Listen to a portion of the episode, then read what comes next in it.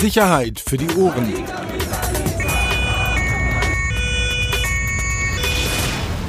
Der Podcast aus Berlin.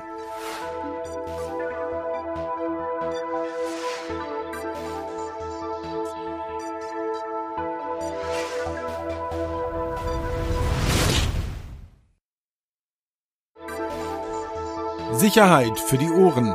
Der Podcast aus Berlin. Herzlich willkommen. Ein frohes neues Jahr. Sicherheit für die Ohren. Auf eure Ohren. Endlich mal wieder. Schön, dass 2020 vorbei ist. Siehst du, glaube ich, genauso, Axel, oder? Ja. Ja, vor allem die letzten Monate, muss man sagen. Ähm, scheiße. Was ein LinkedIn? Wie LinkedIn. Nein, die letzten Monate einfach scheiße. Ähm, da wollen wir jetzt auch gar nicht äh, jetzt nochmal groß drauf eingehen, aber auch eine der Mitgründe, warum wir hier so selten waren, ähm, also hier auf diesem Kanal so selten waren. Ging leider wirklich nicht anders. Ähm, hoffentlich wird das jetzt auch anders 2021. Sag sowas. Sag, Ich weiß, Sag aber sowas nicht, das sagen wir nach Das liegt ja erstmal daran, dass es, äh, dass die Voraussetzungen wieder stimmen. Ähm, Rückmeldung aus der Produktion. Wir haben äh, eine sehr, sehr gute Durchhörquote. Also, schlechte Nachricht, keine Sau hört uns. Ja, marginal Podcast hier. Das sozusagen das schlechteste Produkt, was Axel Springer nach draußen vertreibt. Aber die, die uns zuhören, die 20, 30, Mega. von, von Minute 1 bis Minute 89. Wir Mega. könnten auch drei Stunden erzählen. Viel wichtiger. Viel, was, was interessieren hier nackte Zahlen? Was interessieren hier Nettozuhörer? Juckt doch überhaupt keinen.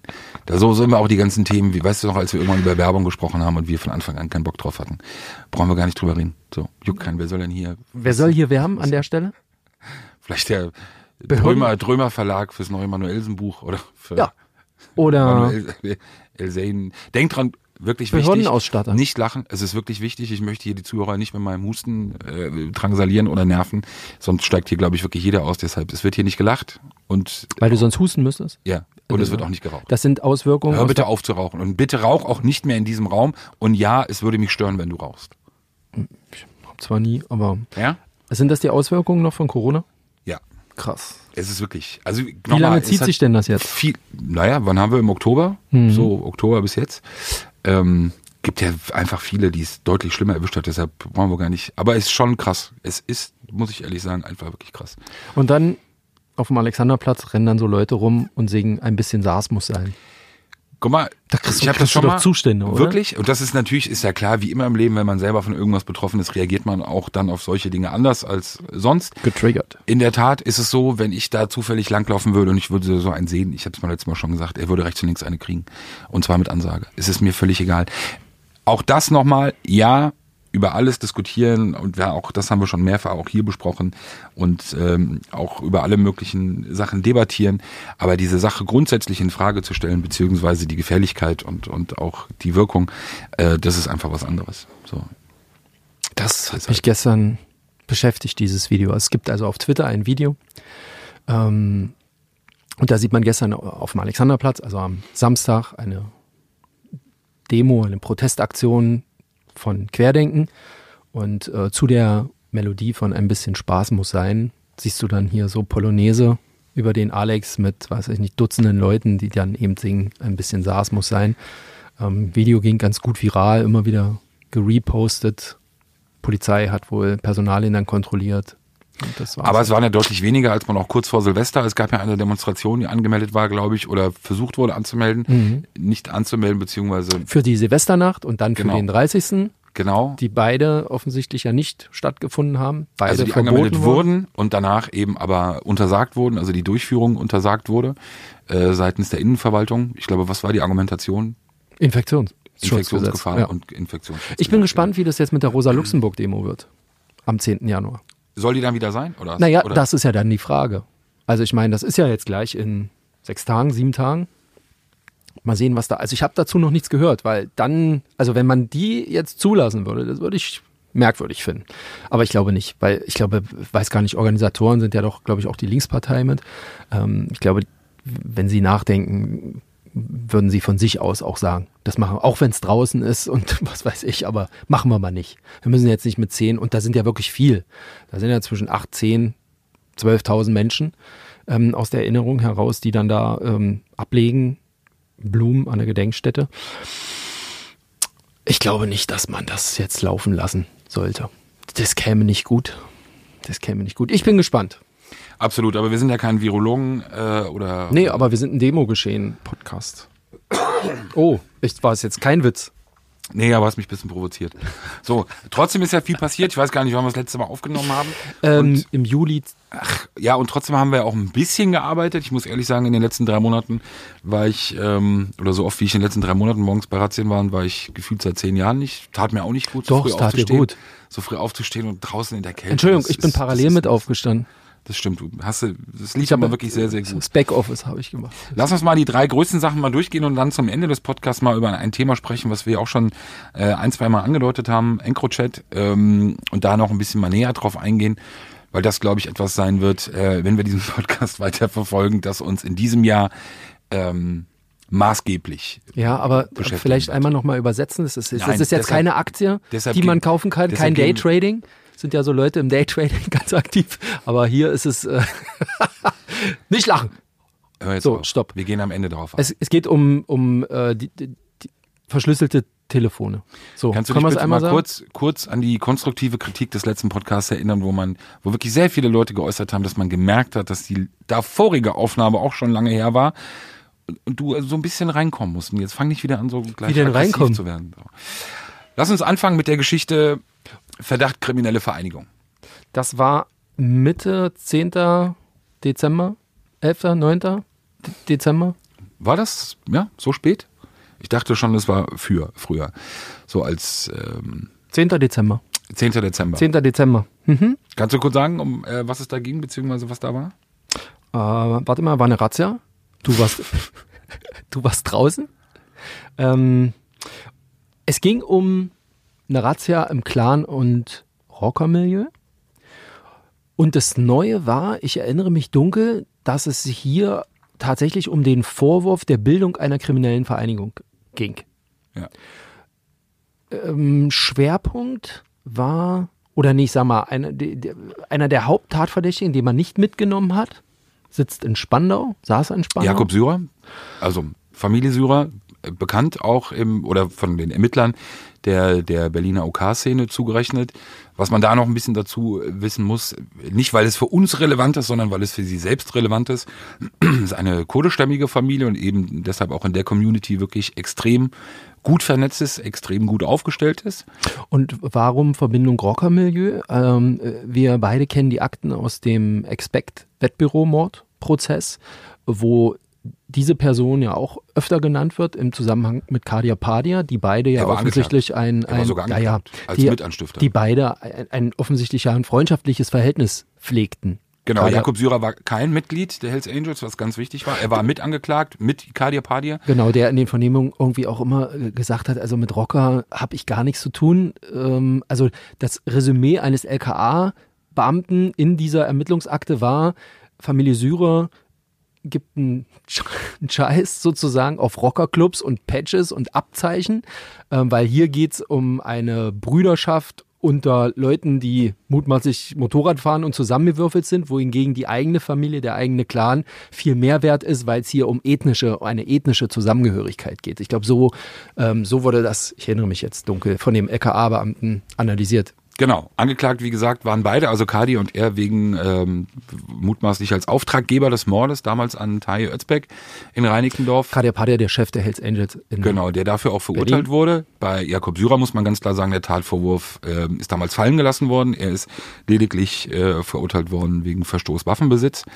Ähm, aber galt damals schon. Also das war auch den Ermittlungsakten zu übernehmen, ähm, als man Telefongespräche äh, Gespräche aufgenommen hatte, auch von Kadir Padir, der ja selbst, das muss man ja dazu sagen, auch mal als, als Narzisst gilt und das jemand wie er über eine andere Person auch so, ich will nicht sagen devot, aber doch schon fast unterwürfig spricht und sich auch teilweise Hilfe geholt hat in, in äh, Auseinandersetzungen eben bei der Familie Syrer, bei Jakob Syrer, ähm, das überrascht dann schon, beziehungsweise das zeigt dann aber auch wieder so ein bisschen dieses Standing in der Community. So.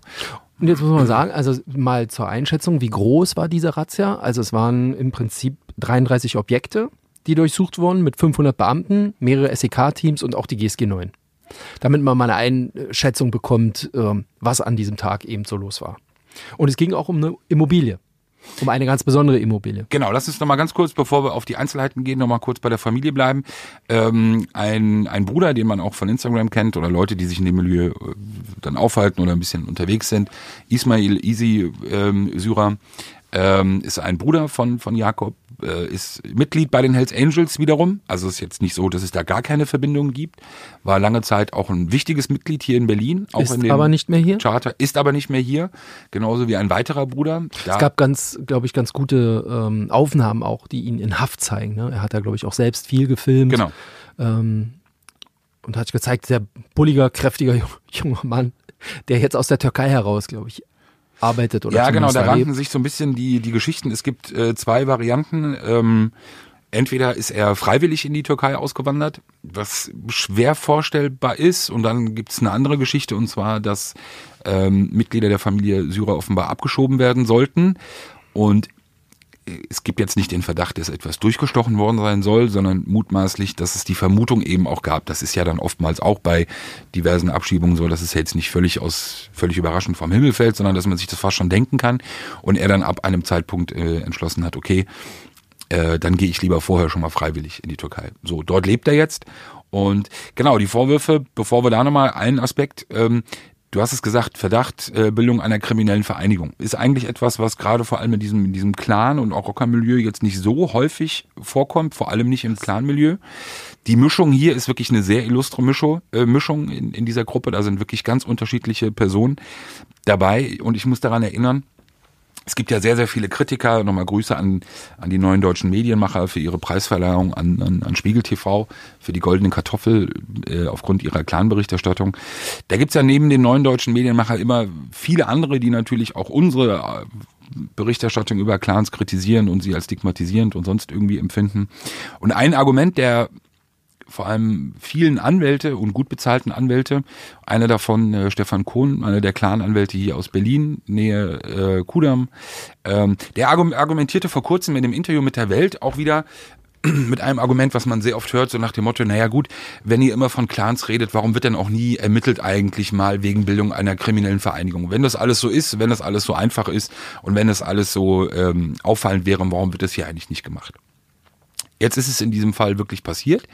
Ja, man muss dazu sagen, es ist keine homogene äh, Gruppierung, gegen die ermittelt wird, also nicht ausschließlich Familienangehörige, aber es ist eben ein Aspekt, der auch in der Vergangenheit schon öfter geprüft, geprüft wurde, auch bei verschiedenen Familienangehörigen, man sich dann aber dagegen entschlossen hat. Jetzt versucht man das hier in, in diesem Fall, glaubt auch, dass man genug Material hat. Und genug jetzt muss man sagen, hat. Herr Syrer ist nicht mitgenommen worden. Ne? Das muss man nicht- auch mal klarstellen. nicht- also bei ihm gab es die Durchsuchung, Genau. aber er ist nicht, also man, es war auch ein äh, Gefangenentransporter an seiner Adresse, aber er wurde nicht mitgenommen. Also es war wohl so, man hatte, deshalb ist auch die GSG 9 bei ihm reingegangen, ähm, da man eben auch Verdacht einer Schusswaffe äh, bei ihm befürchtet hat.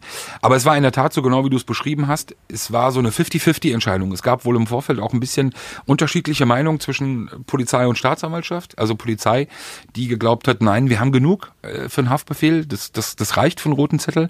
Die Staatsanwaltschaft hat dann offenbar gesagt, nein. Also sie wollen dann lieber kein Desaster.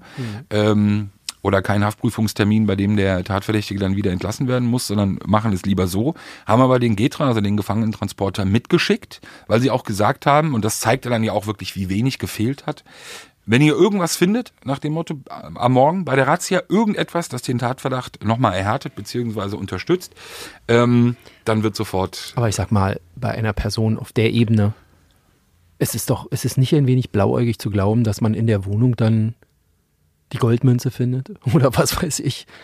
Also, aber gut. Wäre wär der Transporter nicht da gewesen, wäre auch kacke gewesen, aber ich, das fand ich jetzt ein bisschen ähm, abstrus. Ich, mir ist nur wichtig, dass wir hier einmal festhalten, ja, er steht sozusagen als Hauptfigur im Fokus. Genau, er ne, gilt als, als Haupt, als, Kopf der ganzen Nummer. Wir reden hier immerhin über 36 Tatverdächtige, also das sind jetzt auch nicht 10, 15, 20, sondern 36, die im Fokus sind. Ich denke mal, das klingt fast wieder so, als hätte irgendjemand geplaudert. Ähm, aber er geht als Kopf und man hat ihn dagelassen. Das bedeutet jetzt auch erstmal, also wenn er nicht in U-Haft muss, also ganz so dringend ist der Tatverdacht dann ja dann, zumindest zum Zeitpunkt der Razzia jetzt nicht. Naja, genau. Du hast jetzt sozusagen, du hast ja Unterschiede. Du hast jetzt die einzelnen Straftaten, die du den einzelnen Personen dann auch wiederum nochmal konkret vorwerfen kannst, wie bei den äh, beiden Brüdern ähm, Rabi und äh, Mohammed Abu Chaka. Auch wieder mit dabei? Auch wieder mit dabei. Die beiden sind festgenommen worden. Sind Stand Abdallah auch mit auf dem Aktendeckel? Nein. Hm. Nein. Deshalb gibt es auch gar keinen Grund, den hier zu erwähnen. Aber Grüße ins K6. Ähm, aber die beiden jedenfalls, für die hat's gereicht, beziehungsweise die beiden wurden mitgenommen. Da ging es um ein Immobiliengeschäft, was ich im Endeffekt recht uninteressant oder unspannend fand. Aber egal, aber das Immobiliengeschäft? Ja, weil es ja im Endeffekt, das ist ja sowas Technokratisches. Also Na, ja, kann man ja kurz erklären. Also sie Macht. haben eine Gesellschaft gegründet ähm, mit Maklern und einem Notar und haben einen Kaufvertrag für ein 3 Millionen Euro Haus gefälscht und den angeblichen Kauf im Grundbuch eintragen lassen. Und ähm, dieses Ehepaar, die Besitzer dieses Hauses, haben sich dann irgendwann gewundert, weil die Gebäudeversicherung ihnen gekündigt hat.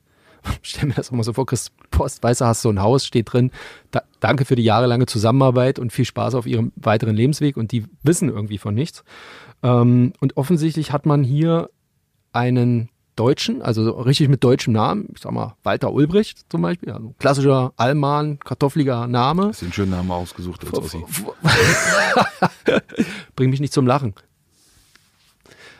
Vorgeschickt, um sozusagen nach außen hin so Geschäfte zu machen, im Prinzip alles gefälscht und haben versucht, sich halt so ein Haus zu ergaunern. Waren schon sehr weit. Es ist im Endeffekt nur durch, nur durch einen Zufall ist es ja rausgekommen. Ich glaube, weil eine Versicherung nochmal den Ich sag Voreigent- genau. Ich sage ja, hier, die äh, Gebäudeversicherung. Das, Genau. Und das war das Einzige. Ja. Ja, ja, nicht, dass noch irgendwas Nee, und die war. sind, und dieses Ehepaar ist daraufhin zur Polizei, hat gesagt, Entschuldigung, aber irgendwas Ja. ist hier komisch und so ist die, zumindest die Nummer.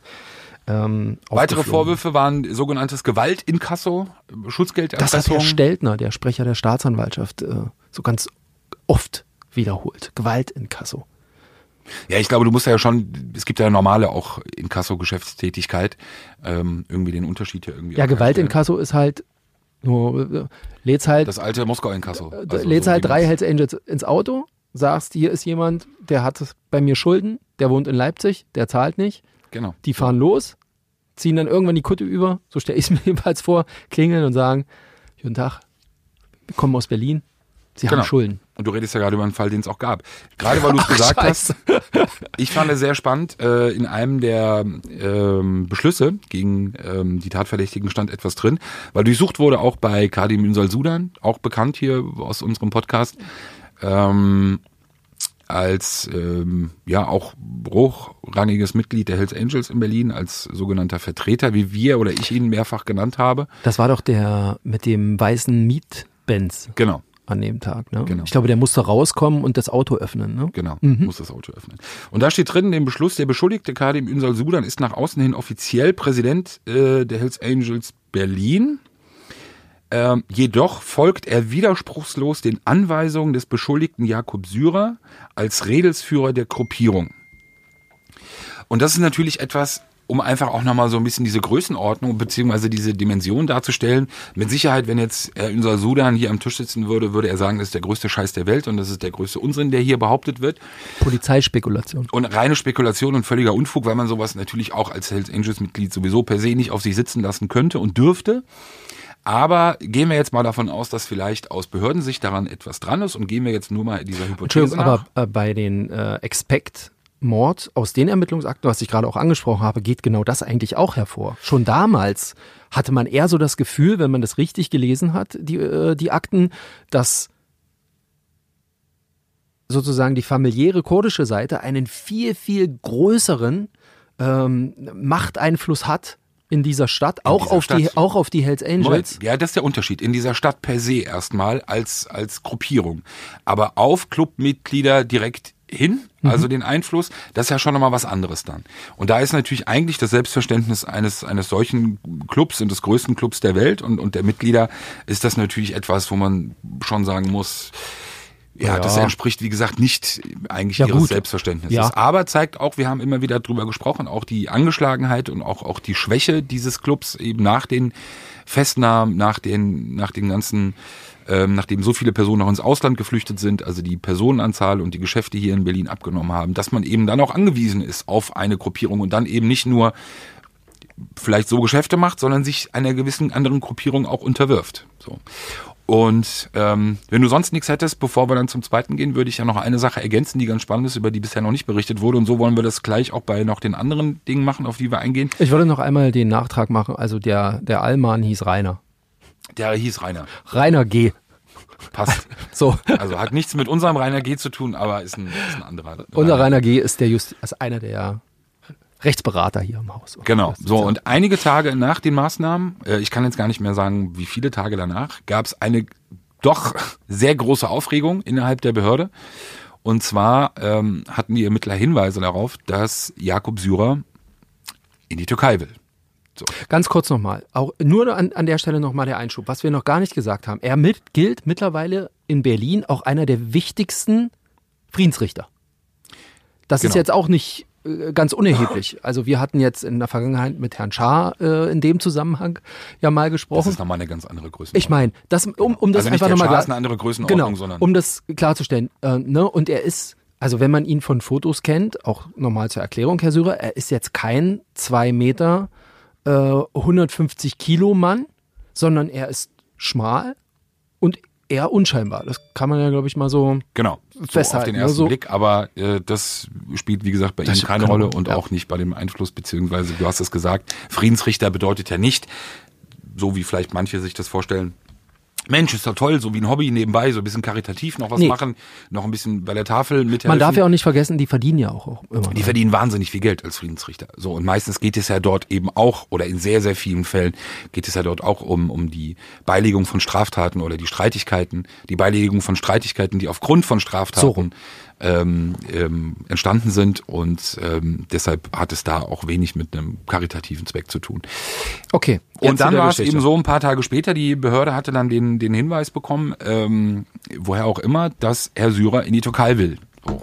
Jetzt muss man natürlich dazu sagen, gibt ja mehrere Möglichkeiten.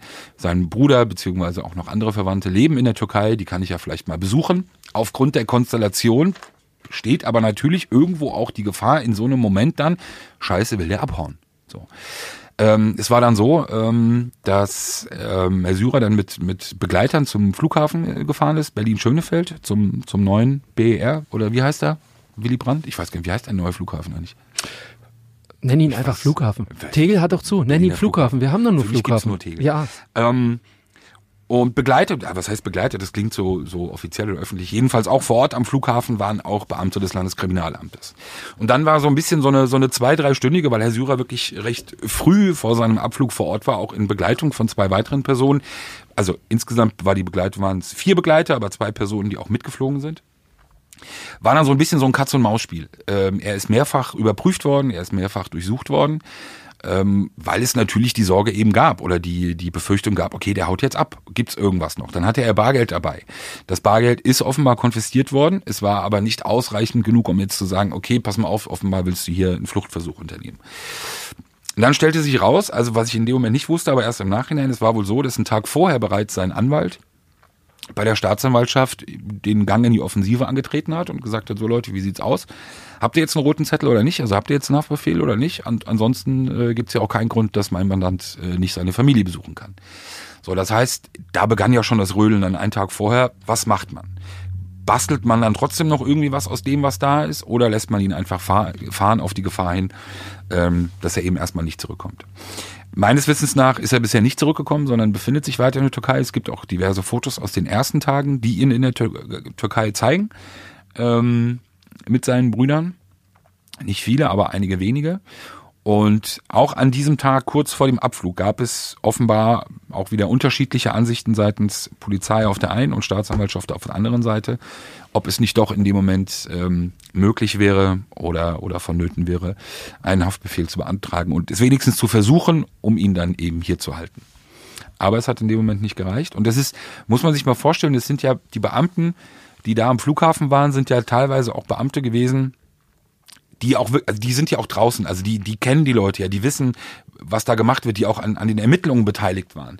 Jetzt wollen wir hier kein Pathos rausholen, aber es ist schon eine absurde Situation, wenn dann die Ermittler in Zivil am Flughafen stehen und halt sehen, das ist ein Typ, gegen den sie jetzt auch schon sehr, sehr lange ermitteln und auch Futter und Material herangetragen haben, dann, dann doch sehr normal einfach in sein Flugzeug steigt, was er durfte, sonst hätte er es ja nicht machen dürfen in das Flugzeug steigt und weg ist. So, ist halt Spricht für den Rechtsstaat. Wenn es halt wie nicht immer reicht. spricht für den Rechtsstaat. Wenn es halt nicht reicht, Wenn es nicht reicht, reicht es halt nicht. So, Richtig. Kann er machen, was er will. Also kann er auch verreisen. Kann Und er auch in der, so. ja, kann er auch in die Türkei reisen. Absolut. So, und die Frage ist dann auch nicht, die dann auch ähm, oftmals ja dann gestellt wird und auch oftmals ja auch von so Medien wie uns dann, ja, hat die Polizei gepennt oder haben die Behörden gepennt und so. Nee, es hat gar niemand gepennt, weil A, wusste man, dass er ausreist. Man hat es dann eben auch versucht äh, zu verhindern, mit, mit Maßnahmen eben auch nochmal vor Ort. Und wenn es da nicht reicht, wie du sagst, dann reicht es nicht und dann ist auch gut so. Aber schauen wir mal, ob er zurückkommt oder auch nicht. Ähm, was an dem Fall, und da ist schon mal die erste kleine, äh, Claires erste kleine Brücke dann nachher zu EncroChat, überraschend, dass bei den Ermittlungen ähm, kam heraus, man, man, man denkt ja immer bei so Leuten, die so eine gewisse Größe im Milieu haben, auch wie jetzt Jakob Syrer, die sind halt wahnsinnig professionell. Also bei in ihrem Vorgehen. Und dann liest du in den Unterlagen, was dieses Verfahren auch geht, dass ein wirklich exorbitanter Teil der Ermittlungen aus der Raumüberwachung eines Cafés entstand. Ein Café oder eine Shisha-Bar, die gibt's mittlerweile nicht mehr, die ist vor kurzem geschlossen worden, auf der Nonnendarmallee, ähm, galt als Treffpunkt, vor allem von Jakob Syrer, aber eben auch von vielen anderen Personen.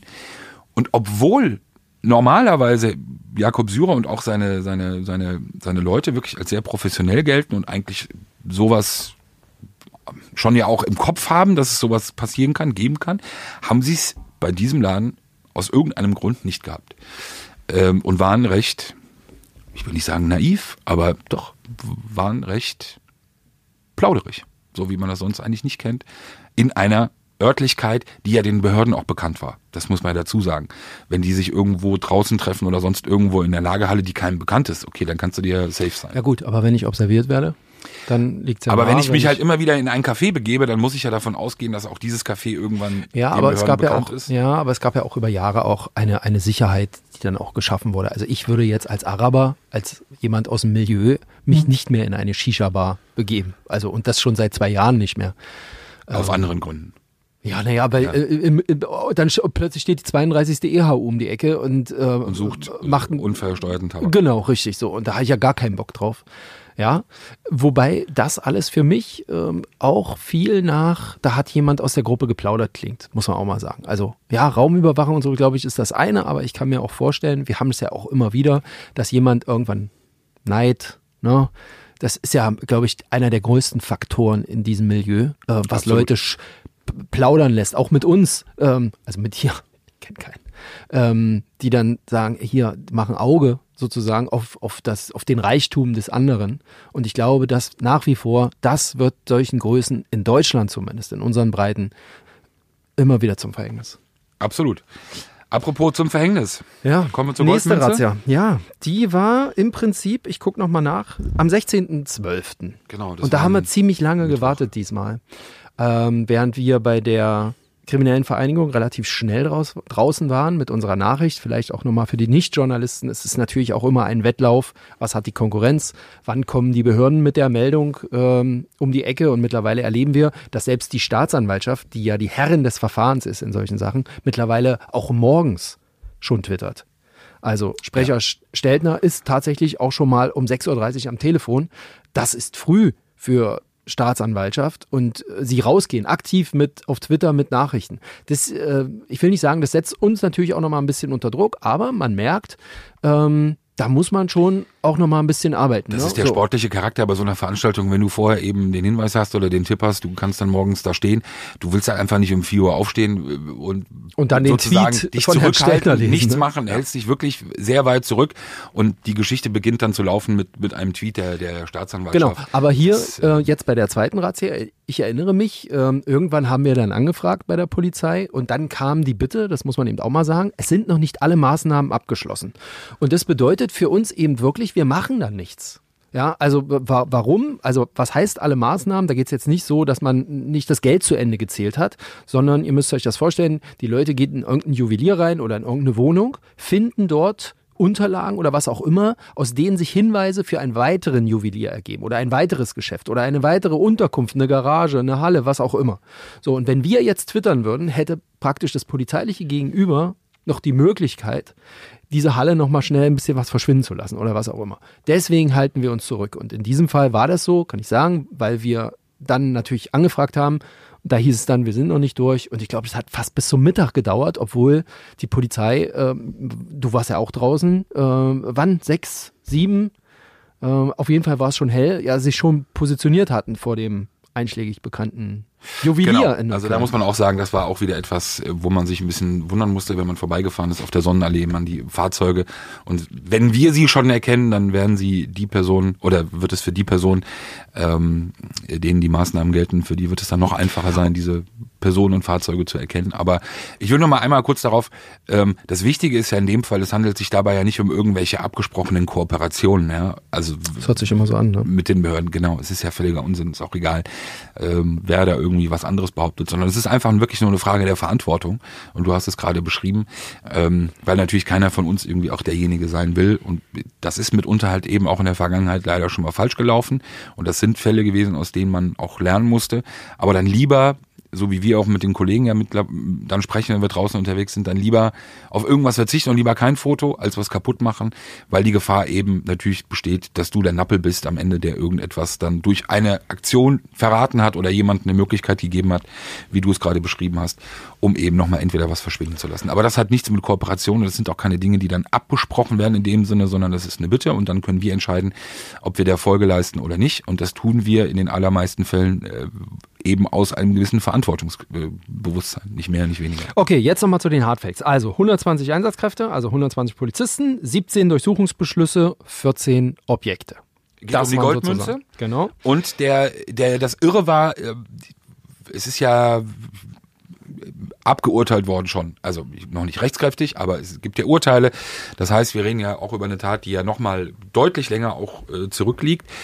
Und es war schon überraschend, als dann so die ersten Hinweise irgendwie kamen oder ich das das erste Mal hörte, okay, man geht jetzt wirklich diesem Gold nochmal nach. Es gab ja diverse Varianten und diverse Geschichten, wo dieses Gold geblieben ist. Man hatte ja direkt auch nach der Tat, man hatte ja keinen Schimmer davon. Es gab immer wieder Überlegungen beziehungsweise Aussagen auch von V-Leuten, ja, ist doch schon längst eingeschmolzen worden und schon längst irgendwo anders und schon längst im Ausland und so. Das heißt, die Verurteilung gab es auch ohne, dass von der Beute jemals was aufgetaucht war. Und jetzt wirklich nach so langer Zeit, oder was ist so lange, aber deutlich äh, vergangener Zeit, plötzlich waren auf einmal Hinweise da. Hinweise da, wo sich Restbestände oder Teile dieser Mögliche. Goldmünze möglicherweise eben befinden könnten. Genau. Genau, und der Vorwurf müssen wir jetzt auch mal, das hört man auch nicht oft. Jetzt denkt man ja, warum wird dann ermittelt? Na klar, wegen Diebstahl der Goldmünze. Aber nein, die Vorwürfe lauteten in diesem Verfahren ähm, gewerbsmäßige Geldfälschung und gewerbsmäßige Hehlerei und Münzfälscherei.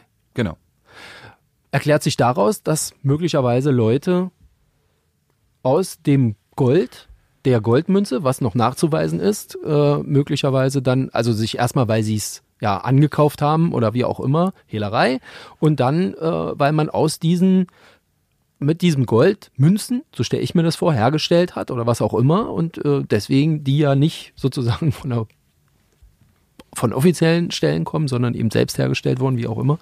Und so erklären sich praktisch aus ähm, diese Vorwürfe, oder? Genau, Richtig? absolut. Und äh, es ist ja eine Begrifflichkeit, die dürfen wir im Blatt ja nicht verwenden, deshalb kann man sie vielleicht mal sagen. Es war in diesem Fall bisher auch unbekannt. Ähm, Kommissar Zufall, der geholfen hat. Klickten die Handschellen. Klickt mir furchtbare, furchtbare Beschreibung. Nein, in dem Fall wirklich ähm, purer Zufall. Und zwar war es wohl so, dass ähm, bei einem, wie heißen diese Läden, Exchange, glaube ich, Ja. also so Leihhäuser oder Ja. Pfandleihhäuser in Charlottenburg. Bloß kein Namen. Ist es ein Exchange? Nicht, dass es ein anderer Laden ist. Nee, es ist. Exchange. Okay. Also in Charlottenburg, Ja. also in der Nähe vom Bahnhof Zoo, ähm, war es wohl so, dass eben vor einiger Zeit eine, eine Person aufgetaucht ist mit, mit Goldstücken, mit Goldmünzen und wollte die sozusagen dort eintauschen. So.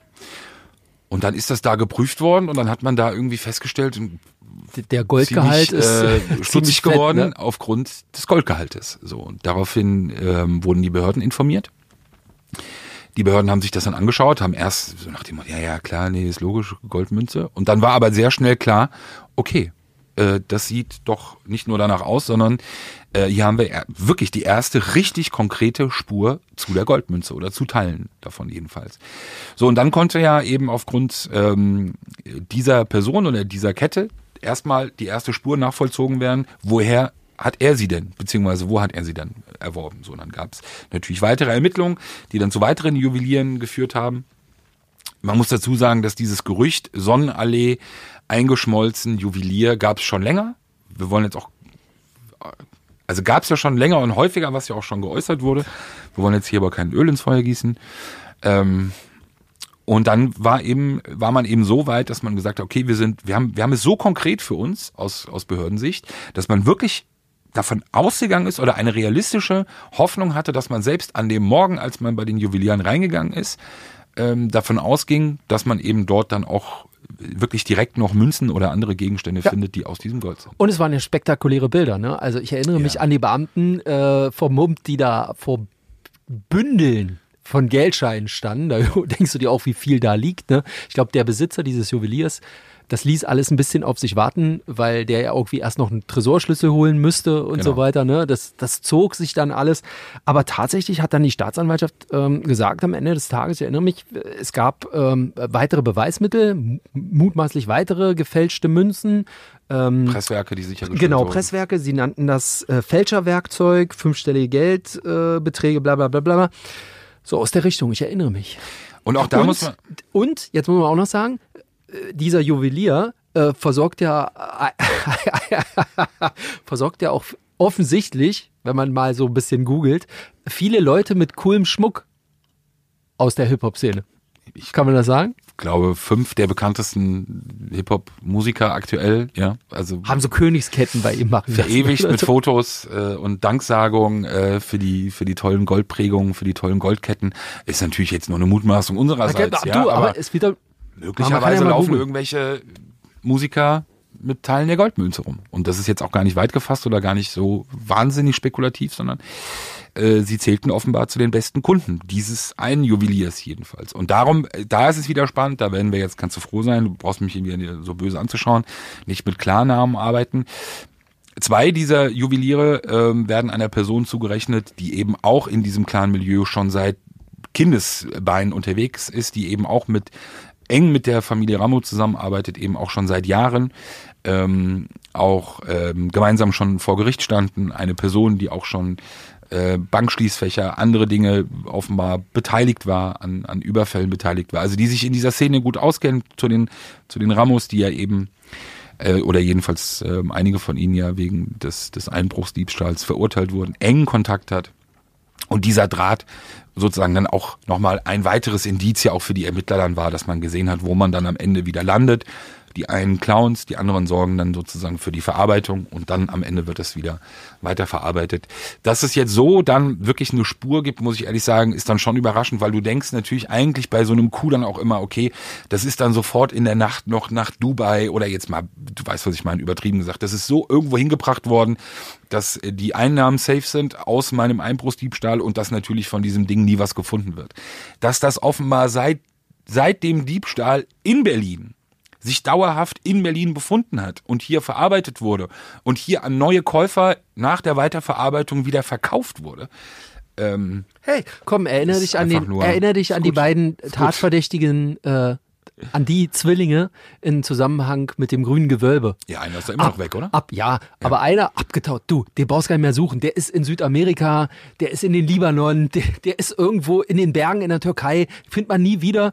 Entschuldigung. Festgenommen hat sich, worden in? Hat sich die Haare irgendwie geschnitten, festgenommen in Berlin, weil er seine Freundin treffen wollte. In Neukölln. In Neukölln. Wo sonst? So, ja. So, also ich meine, einmal kurze Haare gemacht, weißt du, so, und schon denkst du, Hat aber für wie lange gereicht? Zwei Wochen, drei Wochen? ja, naja, wenn ich nicht aus der Putze gehe, aber irgendwann wird die halt Sliebe. Hast du schön gesagt. Gut, ähm, dann haben wir das auch. Dann das dritte. Das war jetzt sozusagen nochmal so eine kleine Weihnachts. Da hatte ich Urlaub. Genau. Ähm, haben wir auch einige Anfragen bekommen, ob wir dazu was sagen wollen. Machen wir jetzt kurz im. im, im Es hört sich immer so der an, als Folge. seien wir hier irgendwelche, einige Anfragen, ob wir Naja, was sagen drei, vier wollen. Leute, die mir einfach geschrieben haben. So, jetzt nicht Ich, 300, aber klar, diese Schießerei in Kreuzberg betrifft ja oder betraf ja nun mal so auch einige Personen, über die wir hier öfter gesprochen haben. Und deshalb ist auch, glaube ich, auch klar, dass wir das Thema aufnehmen. Guck noch mal ganz kurz, wann es war. ähm, na, von einer Woche. Ja, 26. Es war ein Freitag. Nee, dann war es 25. oder? Aber das kam alles so hinter, hintereinander so schnell. Also es war in den Weihnachtsfeiertagen jedenfalls. war schon irre. Wirklich irre Fotos. Ähm, für die, die es gelesen haben, wissen gleich, was gemeint ist. Schießerei in Berlin-Kreuzberg, Stresemannstraße. 26., ne? 26. Ähm, genau in der Nähe der, der SPD-Parteizentrale. Wirklich irre Bilder, weil auch das Ach, muss ja. man ehrlich sagen, im, im Zuge oder im Folge einer, einer Schießerei, dass der Kollege Dirk, der Nachtfloh, eben auch so schnell vor Ort war, dass, dass die Beteiligten auch noch vor Ort waren, alle. Hast du jetzt auch nicht so häufig. So. Also, Absolut, aber es war, machen wir uns nicht vor, wenn ich mir die Spurensicherung angeguckt habe, da am nächsten Tag mit den, mit diesen klassischen kleinen Kärtchen, die dann aufgestellt werden, diese kleinen Minischilder mit den, ne, wie viel, und da war, ich glaube, auf dem einen Foto war bei 58 immer noch nicht Schluss. Es hätte auch ein ganz, ganz großes Gemetzel sein können, ne?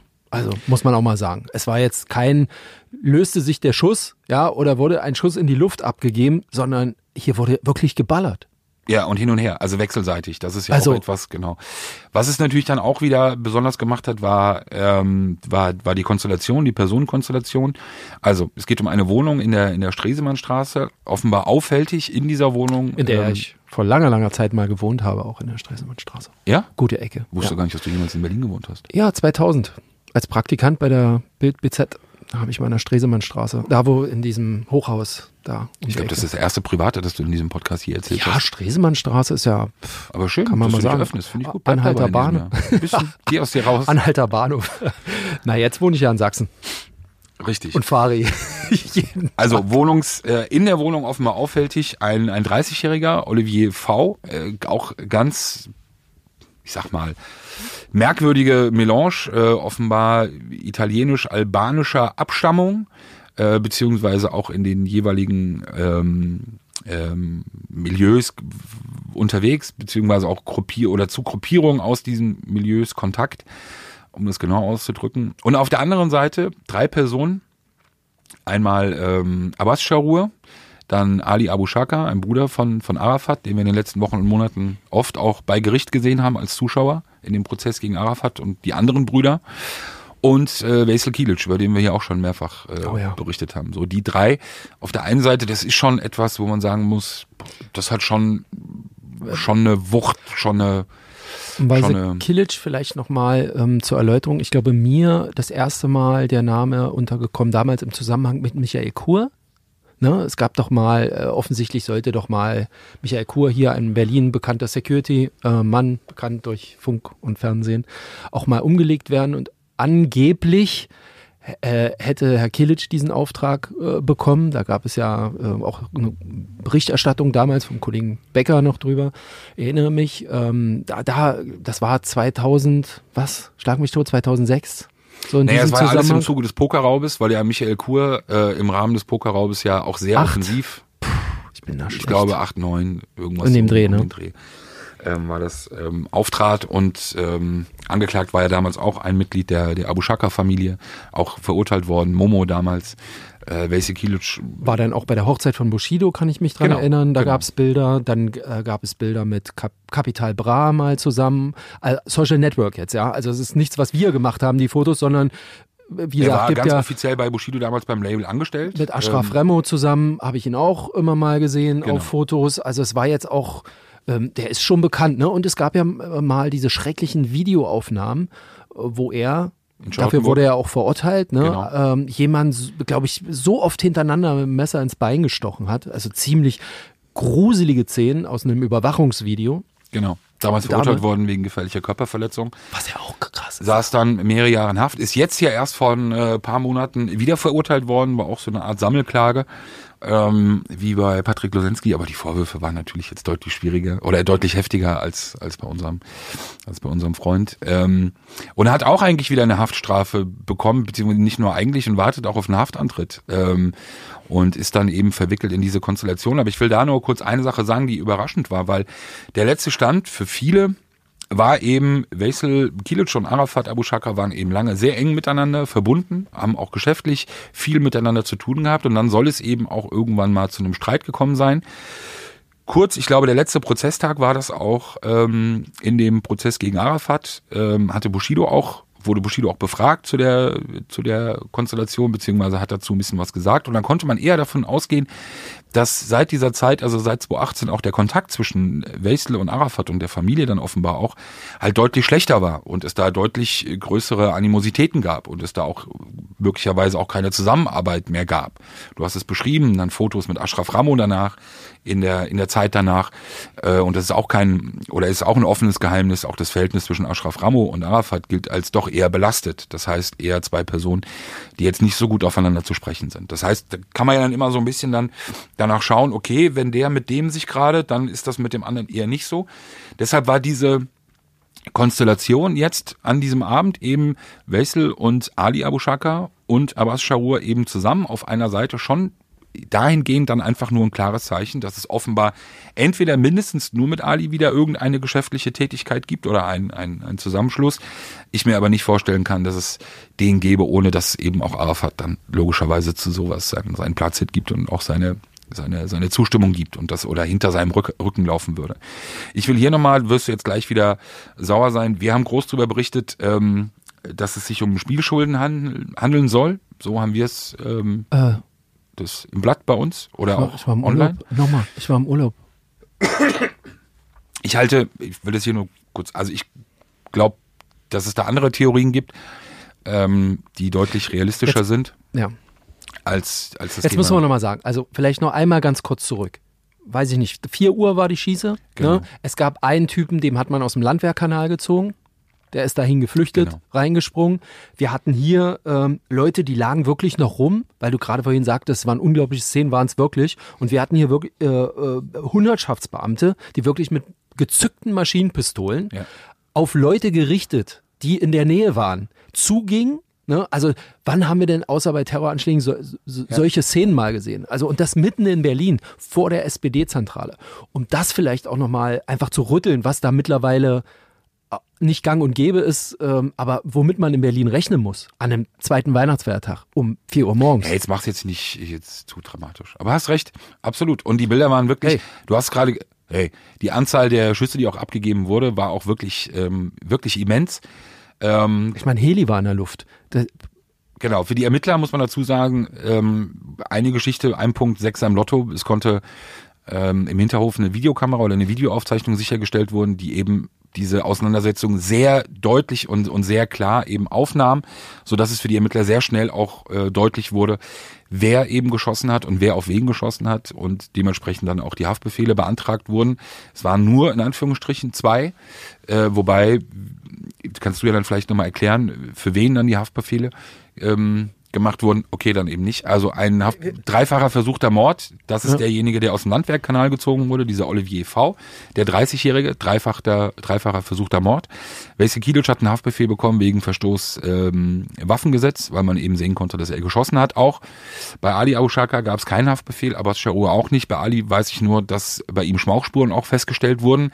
Unter Zwang äh, wurden, wurde die Durchsuchung oder, oder Untersuchung angeordnet.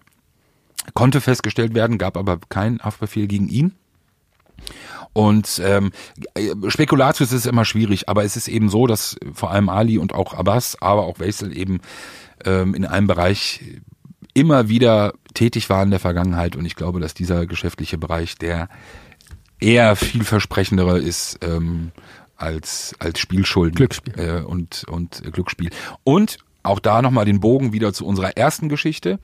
Diese Wohnung, in der, ähm, der die, die Auseinandersetzung begonnen haben soll oder in der auch diese Person, die später dann eben geschossen hat, und als sehr guter Schütze offenbar gilt und dann in den Landwehrkanal gesprungen ist. Diese Wohnung wird auch der Familie Syrer zugerechnet. Das wusste man auch sehr schnell. was heißt denn zugerechnet? Naja, also, es sind die Mieter ja- oder haben die Mietvertrag oder was heißt das? Naja, auch da sind wir ja auch, wenn wir jetzt von irgendwelchen Firmen sprechen, geht es ja jetzt nicht darum, Okay. wer immer im Handelsregister steht oder wer sozusagen als offizielle Person äh, steht, sondern es gibt ja natürlich, es gibt Bunkerwohnungen, es gibt Wohnungen, in denen du vielleicht auch nur ähm, illegale Glücksspieltätigkeiten, die natürlich in Corona-Zeiten sehr lukrativ sind, dürfen wir nicht vergessen, gab es auch in den letzten Wochen hin und wieder, wo es auch wirklich um hohe Beträge geht, ähm, aber eben auch als Bunkerwohnung für diverse andere äh, Dinge ähm, genutzt werden. So. Und das war eben Beamten äh, des Fachkommissariats sehr schnell klar, dass diese Wohnung eben der Familie Syrer zugerechnet wird. Ähm, was es dann auch noch einen Ticken spannender macht, aber das würde jetzt zu viel Spekulatius sein und auch zu weit wegführen. Ja, wir wollen hier sauber bleiben. Genau. Also, fassen wir mal zusammen. Draußen rieselt der Schnee, was sozusagen auch stattfindet. Bei dir, ja? Na, dort draußen, guck mal. Ja, ich Ja, bin ja woanders so. als du, deshalb weiß ich nicht, Überall. Ja. Du bist auch im Schnee gekommen, oder nicht? wohin. Hierher. So, Enkro, Enkro. Woche. Ja. Ich sage, ich habe es jetzt schon mal auf Twitter geschrieben und ähm, ich glaube, das wird die Überschrift des Jahres. Ich sag's nochmal leise. Ja. Encro Chat. Ja, mittlerweile auch teilweise Berichterstattung, aber aus meiner Sicht immer noch nicht so groß. Ähm, Spiegel hat, hat ein bisschen was gemacht ähm, in letzter Zeit. Aber für das, um was es hier eigentlich geht, ist es ähm, noch zu wenig. Und wie gesagt, ich bin der festen Überzeugung, das wird auch für Berlin, für, für, für den Crime-Bereich und für die Ermittlungsbehörden, das wird die Überschrift des Jahres. Ja, Weiß hat das äh, im, im Juli bereits ganz gut auf den Punkt gebracht mit einer Überschrift. Die Leute sind gefickt, Doppelpunkt. Wie die Polizei heimlich ein Handynetzwerk für Drogengangs infiltrierte. Genau, deshalb Das, kurz ich zur glaube, Erklärung das mal. trifft's einfach Absolut. Also EncroChat war ein Anbieter, ich glaube 2015 oder 2016 ähm, gegründet, der sozusagen eine absolut sichere ähm, End-zu-End-Kommunikation angeboten hat. Also ein, ein, ein, eine Verschlüsselungssoftware, die ihrer Aussage nach von niemandem auf dieser Welt zu hacken sei und ähm, sowas von safe sei. Das also die Nachrichten zwischen diesen Handys wurden so verschlüsselt. Genau, die Nachrichten und aber auch die Anrufe, dass sie nicht abgefangen, dass sie Genau. nicht überprüft werden können, dass sie nicht abgehört werden können, dass sie, egal mit welchen Mitteln, es gäbe keine Mittel von Sicherheitsbehörden, um diese Telefone äh, zu hacken. So die Werbung. So die Werbung. Führte dazu, dass, glaube ich, in der Höchstphase, was war die Zahl? Ich glaube, über 10.000 Käufer oder Abonnenten, das, das lief über Abos ja. Und das müssen ja nicht alles Kriminelle sein. Ja, pass auf. wollen Nee, müssen nicht, aber es war wohl so, die Schätzungen aktuell laufen wirklich dahingehend, dass man glaubt, mindestens 80 bis 90 Prozent der über 10.000 Abonnenten sind dem kriminellen Milieu, europaweit erstmal, zuzurechnen. Und ähm, es ist wirklich, ich muss ehrlich sagen, mich hat das überrascht. Ich habe auch am Anfang das gar nicht so ernst genommen, als mir das mal erzählt wurde. Wir kommen ja gleich so ein bisschen nochmal auf die Dimension und, und die Tiefe und um was es da wirklich geht. Weil ich auch da nicht gedacht hätte, dass so viele OK-Größen europaweit dann wirklich sagen, okay, du hast recht, das ist so verschlüsselt, ich, jetzt plaudere ich hier einfach über mein Drogengeschäft. Und jetzt plaudere und, und ich sag einfach kaufen, verkaufen und Befehl äh, Auftragsmorde, was ja geschehen ist über diese Telefone. So, die Genese war dann, dass man halt eben das, das verfolgt hat. Europäische Sicherheitsbehörden halt das eben mitbekommen haben, dass es immer mehr Personen aus diesen Milieus, auch in Deutschland, äh, diese, diese Telefonsysteme halt eben benutzen und haben es dann geschafft, ich glaube französische Behörden oder französische Ermittler waren es dann mit einer ähm, Schadsoftware, haben das dann sozusagen infiltriert und haben dann einfach mal abgespeist. Alles mitgelesen, alles gespeichert, So. Alles wir reden, runtergezogen. wir reden von. Millionen Datensätzen. Ähm, alleine in, naja, kommen wir gleich drauf, aus, auf, auf, auf Deutschland bezogen. Ähm, es ist aber bisher schon so, dass es gab, Moment, bereits über 1000 Festnahmen europaweit im Zusammenhang mit EncroChat. Wie gesagt, Auftragsmorde in Holland, die verhindert wurden, Drogenlabore, die aufgehoben wurde, wurden. Allein in Deutschland 3000 Tatverdächtige, beziehungsweise 3000 Personen aus dem kriminellen Milieu, die damit in Verbindung stehen. Es gab bereits Maßnahmen in Bremen und in Hamburg, kurz vor Weihnachten, in den letzten zwei, drei Wochen. In Bremen waren es auch Familienmitglieder der Miris, die beteiligt waren, ging es auch um Drogengeschäfte. Und ich, also es ist wohl wirklich so, dass, also die Franzosen haben das sozusagen dann infiltriert, haben Ja, aber mit den. Niederländern und anderen europäischen Ermittlern und in Echtzeit mitgelesen. Genau, also 100 Millionen, überleg mal, in Echtzeit mitgelesen. Alles Drogenlabore, Drogenabnehmer, Auftragsmorde, wirklich das Also komplette es ist, Programm. es, äh, alle, die damit irgendwie in Art und Weise nur beschäftigt sind und jetzt eben ja auch in den Ländern, weil es ist ja dann geteilt worden. Man hat das Interpol, Material gehabt, an, ne? Interpol, dann ist es sozusagen erst auf die Länder. In Deutschland hat erstmal alles das BKA Europol bekommen. wahrscheinlich dann auch, ja. Genau. BKA hat es dann erstmal für sich genommen, hat erstmal geschaut, okay, hat natürlich auch geschaut, gibt's andere Bereiche, also gibt Staatsschutzbereiche, die davon möglicherweise auch betroffen sind. Es ist wohl aber so, dass es sich wirklich fast ausschließlich um OK-Delikte Und dann kann man ja jemanden, wenn der das gesamte Material ja analysiert, dann, oder mehrere Leute, die können dann sozusagen abgeben an die einzelnen LKAs und Genau. sagen, pass auf, wir haben Staatsanwaltschaften hier, in den Ländern. So, genau, hier, der liegt bei euch, der in Berlin, der Genau. liegt bei euch in NRW oder wie jetzt in Hamburg äh, oder in Bremen, die liegen bei euch. So, die wurden jetzt nach und nach sukzessive verteilt. Es ist aber auch so, dass Herren der Verfahren oftmals das BKA geblieben ist. Das hat dann auch was mit, mit Größe, äh, mit Größenordnung auch der Verfahren zu tun. Manche sind komplett in die Länder abgegeben worden. aber wahrscheinlich viele Operativmaßnahmen musst du ja einfach dann Genau, auch viele abgeben, ne? Operativmaßnahmen, die, die auch irre sind. Das Problem auch da wieder rein personell. So groß der Goldschatz und der wird von allen, wie gesagt, die daran beteiligt sind, als Goldschatz beschrieben. Das Problem ist halt wirklich eher das Abarbeiten dessen, was man bekommen hat, also in der Menge und, und, und in der Fülle. Das stellt auch natürlich die Berliner wieder vor Probleme. Ähm, deshalb musst du dann natürlich auch wieder priorisieren, musst natürlich auch Straftaten, die irgendeine Gefährdung für die Aktualität oder in der aktuellen Situation beinhalten, natürlich auch priorisieren.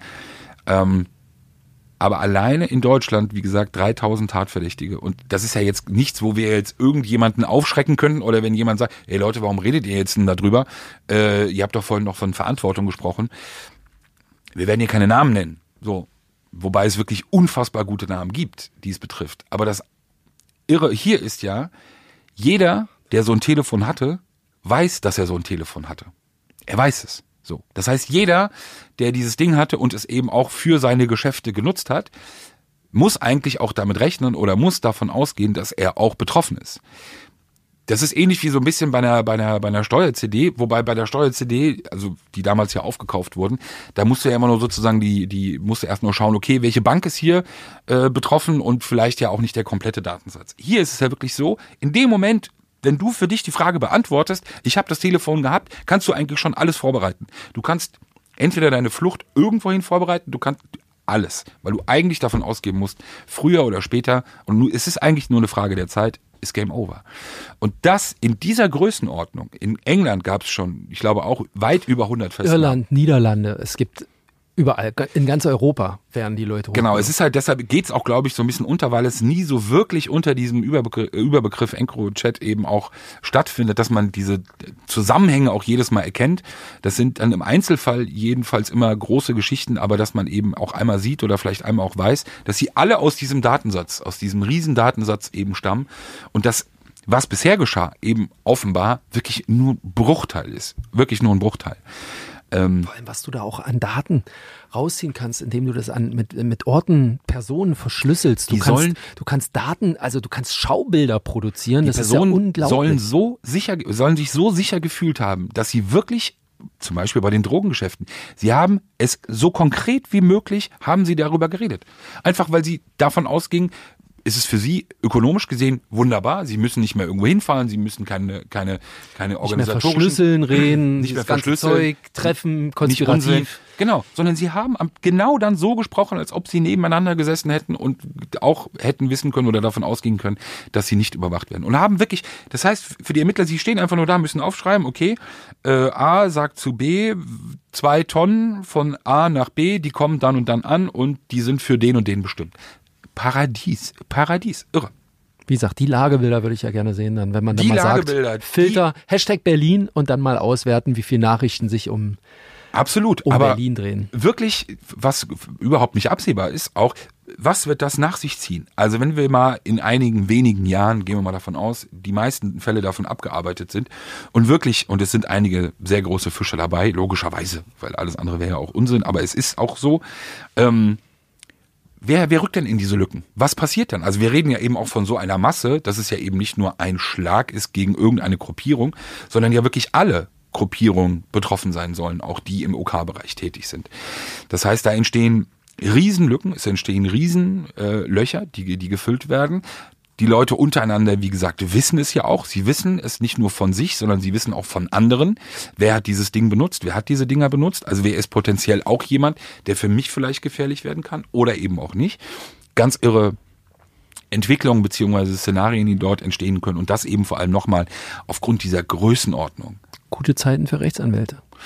Gute Zeiten für, für Ermittler, wie gesagt, etwas einfach in den Schoß gefallen wäre jetzt zu wenig, kann man nicht sagen.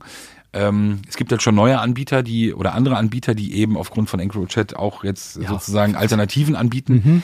Ähm, ich bin echt gespannt oder kann mir zwar nicht mehr vorstellen, dass das nochmal jemand macht, aber wer weiß. Aber ich ich sage sag, nur Back to the Brieftaube.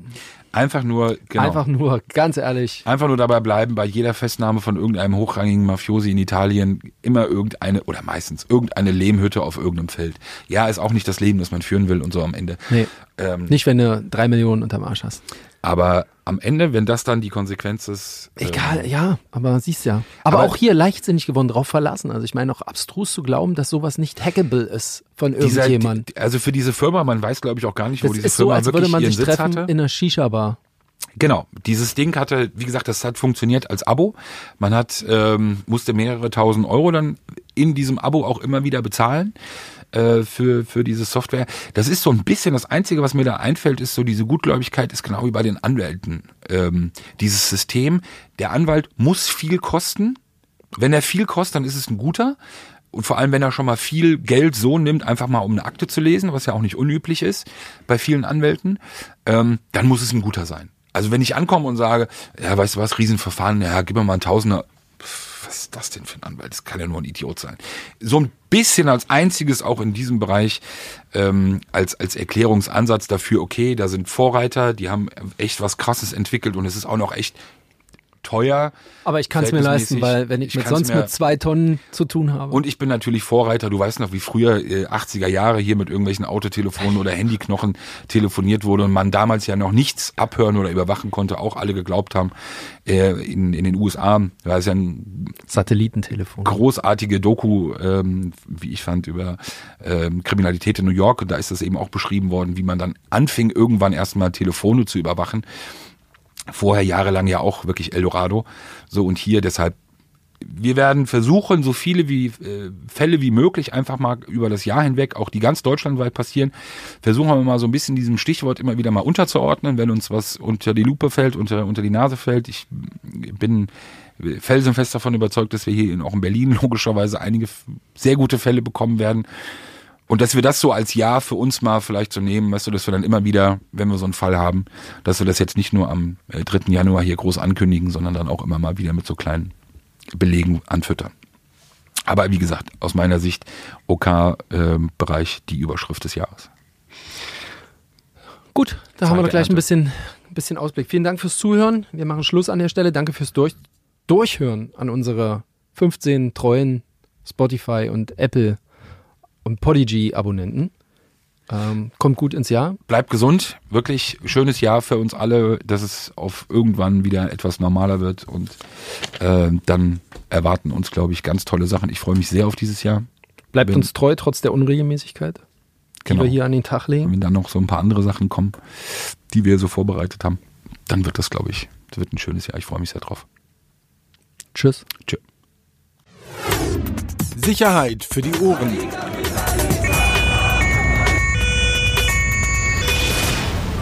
Der Podcast aus Berlin.